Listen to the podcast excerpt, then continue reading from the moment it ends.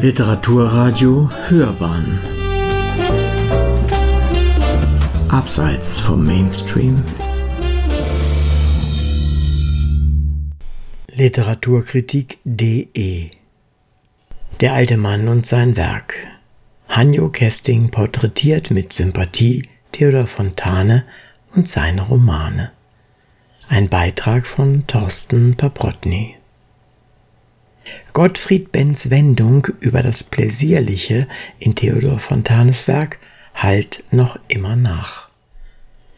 Der Dichter verkannte den Romancier, als er dessen wachsame, heitere Lebensfreundlichkeit als altmodisch, harmlos und bürgerlich, generös wie überheblich als vormodern und auch vorgestrig abtun wollte. Ja, verfallene Schlösser der Mark Brandenburg nahm der Theaterkritiker Fontane auf seinen Wanderungen wahr. Er beschrieb die Landschaften sorgfältig, nachdenklich, behutsam und fantasievoll.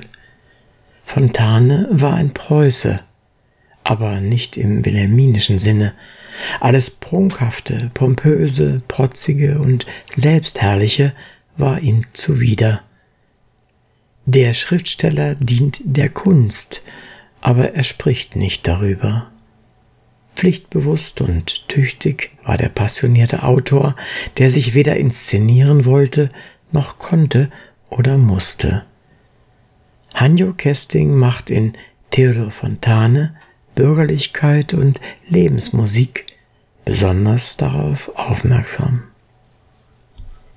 Wir sehen ihn vor uns, Fontane spürt das Nachlassen der Kräfte deutlich, arbeitet aber weiter, auch im letzten Sommer seines Lebens. Er versieht den Roman Der Stechlin noch mit Überarbeitungen und Randbemerkungen. Wir müssen uns also Fontane als einen schreibenden Menschen vorstellen, der in Sympathie auch den von ihm erdachten Gestalten verbunden ist. Fontane stellt mitnichten Spielfiguren vor, anders etwa als Gustav Freitag, der Repräsentanten politischer Gesinnungen und Parteiungen in seinem Werk auftreten lässt. Freitags Romangestalten brechen einander nicht die Herzen. Auch die Teilhabe des Lesers wecken sie nicht. Sie geben nur Erklärungen ab. Fontane hingegen ein rastlos und unermüdlich Schreibender erzählt absichtslos. Der Chronist der Gründerzeit präsentiert die wirklichkeitsgetreue Darstellung eines Zeitalters und lädt zur kritischen Besichtigung ein. Manches geht ihm leicht von der Hand, Irrungen und Wirrungen etwa. Fontane spricht von Ehe und Ehebruch, unstandesgemäßer Beziehung und von Beziehungen, die der gesellschaftliche Kodex der Zeit für unerlaubt erklärte. Fontane, so Kesting, sei Preußen im Zwiespalt verbunden gewesen und wisse auch, dass Könige und Kaiser sowie ihre geschichtsbewussten Getreuen blutige Spuren hinterlassen. Wilhelm II. fantasierte von der Großmacht. Fontane zeigt die überholten Ehrbegriffe seiner Offiziere. Der Staat Friedrichs des Großen ähnelte einer Frucht, die schon faul sei, bevor sie reif geworden. Der Romancier öffnet den Raum der Erzählungen auch für Widersprüche. An den Beziehungen, die er schildert, nimmt die ständische Gesellschaft Anstoß. Was als amoröser Zeitvertreib akzeptiert, gelegentlich diskret gutiert ist, wird offiziell missbilligt, auch wenn es um ernste Dinge ging wie Liebe und Ehe. Eben darum aber geht es Fontane. Er beschreibt auf berührende, dezente Weise unstandesgemäße Verbindungen. Zitat Fontanes Gesellschaftskritik spricht die Menschen nicht von eigener Verantwortung frei. Zwar war er sich der Härte, Kälte, ja Schnödigkeit der Konvention jederzeit bewusst, und seine Bücher zielten darauf, diese Konventionen in ihrer Menschenfeindlichkeit bloßzustellen. Zitat Ende. Fontane beobachtet die Etikette, sieht blasierte Gestalten, borniert dumpf und mitteilsam. Einen farblosen Begriff wie Menschenfeindlichkeit hätte er ebenso wenig verwendet wie das neumodische Wort Lebenswirklichkeit, das Kesting benutzt. Fontane verfasst keine distanzlosen Enthüllungsromane, er zeigt einfach die ständische Gesellschaft, ihren bigotten Moralismus und ihre Allüren, auch die leeren Konventionen im Stil eines neuen, bürgerlichen Realismus, den es, wie Kesting treffend beobachtet, von 1830 bis 1880 in der deutschen Literatur kaum gegeben hat. Anders als Willem Rabe etwa schreibt Fontane weitläufig, nüchtern statt sonderlingshaft und kauzig. Der Schriftsteller kennt die Prosa des Daseins nur zu genau. Seine Erzählungen und Romane finden zunächst kein großes Publikum. Erst im Alter von 75 Jahren erscheint Effi Briest.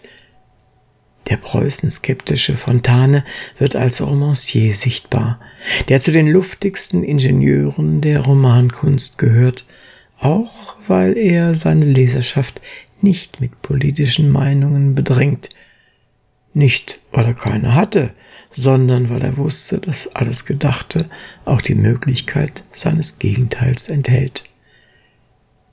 Er beschreibt sorgfältig Gestalten wie Gespräche, macht anschaulich, wie Haltungen und Einstellungen im Alltag funktionieren.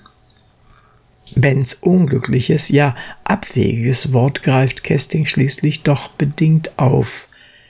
Zitat Fontanes Causerie, dem Pläsierlichen verwandt, besitzt durchwegs einen doppelten Boden.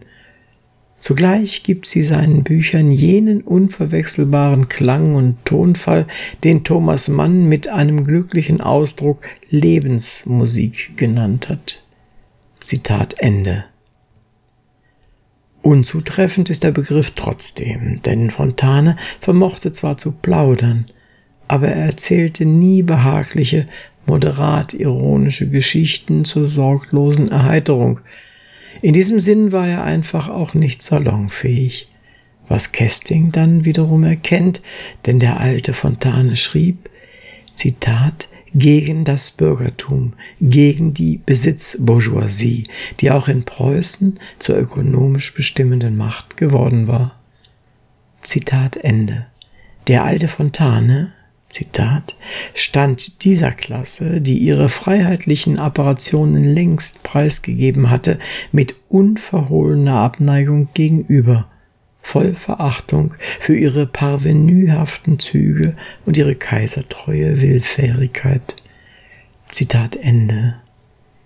Den Adel hielt er aus artistischen Gründen für unverzichtbar, der alte Dubslav von Stechlin erscheine als Adeliger vom Typ des märkischen Junkers, doch der mittleren Observanz. Der Adel sei unentbehrlich, zumindest für den Erzähler. Zitat er hat die bornierte Kirchlichkeit kritisiert, aber in seinen Büchern treten immer wieder liebenswerte Einzelexemplare von Pastoren auf. Er hat sich gerade in seinen letzten Jahren stark antimilitaristisch geäußert, aber ein paradierendes Garderegiment konnte sein Herz höher schlagen lassen. Er war mit einem Wort kein Mann der Einseitigkeiten, nur am Bourgeois ließ er kein gutes Haar. Zitat Ende. Die protestantische Kirche verband stumpfen Biedersinn mit Staatstreue. Ernst nehmen konnte der Schriftsteller die Institution und ihre blasierten Amtsträger nicht, einzelne Pastoren aber schon. Fontane missbilligte den Exerzierplatz als Ausdruck preußischer Großmannssucht. Die Freude an einer bloßen rituellen Übung, eher ein öffentliches Schauspiel ohne kriegerische Absicht, also ein preußisches Freilufttheater mit Soldaten, sei also dem Zuschauer durchaus zugestanden. Kesting erinnert daran, dass Fontane zwar Adlige gern schilderte, mehr noch aber war er Mädchen, ja besonderen Frauengestalten sehr zugetan. Seine Damen tragen auch sehr schöne, feine und klangvolle Namen, ob Effi, Jenny oder Melanie. Besonders Melusine schildert der alte Fontane im Stechlin liebevoll und sensibel. Ihr Name erinnert ihn an das sagenhafte Fischweibchen.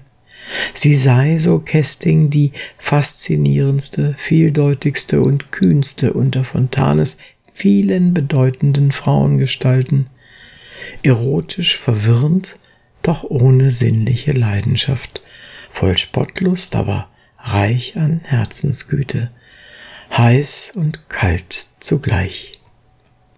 Fontane scheut sich nicht, eine betörende, kluge Frau wie Melusine vorzustellen, die sich souverän, ja schwebend jenseits der langweiligen Bürgerlichkeit und Adelswelt bewegt.